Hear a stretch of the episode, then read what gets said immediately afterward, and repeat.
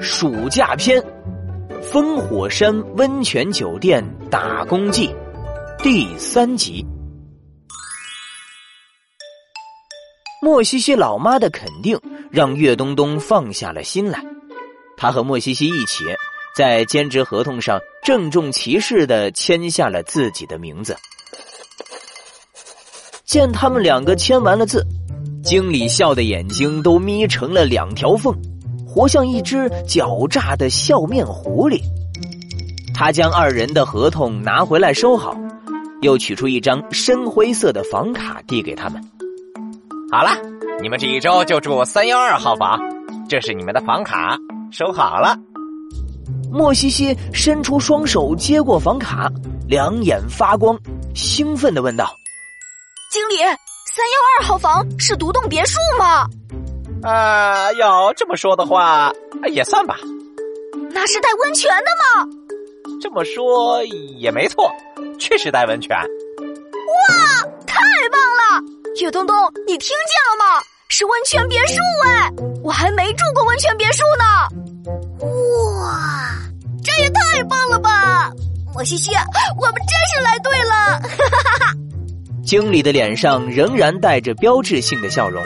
他温和的说道：“你们快去放行李吧，放好回来就要开始工作了。”嗯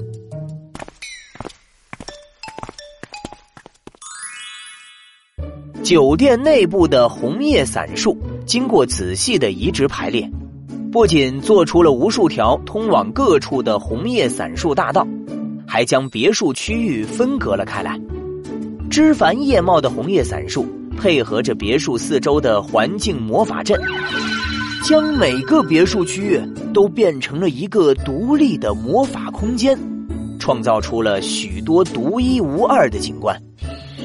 有被鲜花蝴蝶包围的花瓣形温泉和巨型花苞形状的别墅，呃，有被积雪覆盖的冬季温泉与雪屋。有住满了猴子、松鼠的浮空温泉和枫林树屋，也有落叶满地的深秋温泉与石头城堡。每经过一片被红叶伞树隔开的别墅区域，莫西西和岳东东就要惊叹一声。看了一路的奇特景观，他们对自己的温泉别墅更加向往。禁不住加快了脚步，往三幺二号房赶去。他们走了很久很久，走到周围都见不到那些漂亮的别墅了，才远远的看见了一块标着三幺二号房的指示小路牌。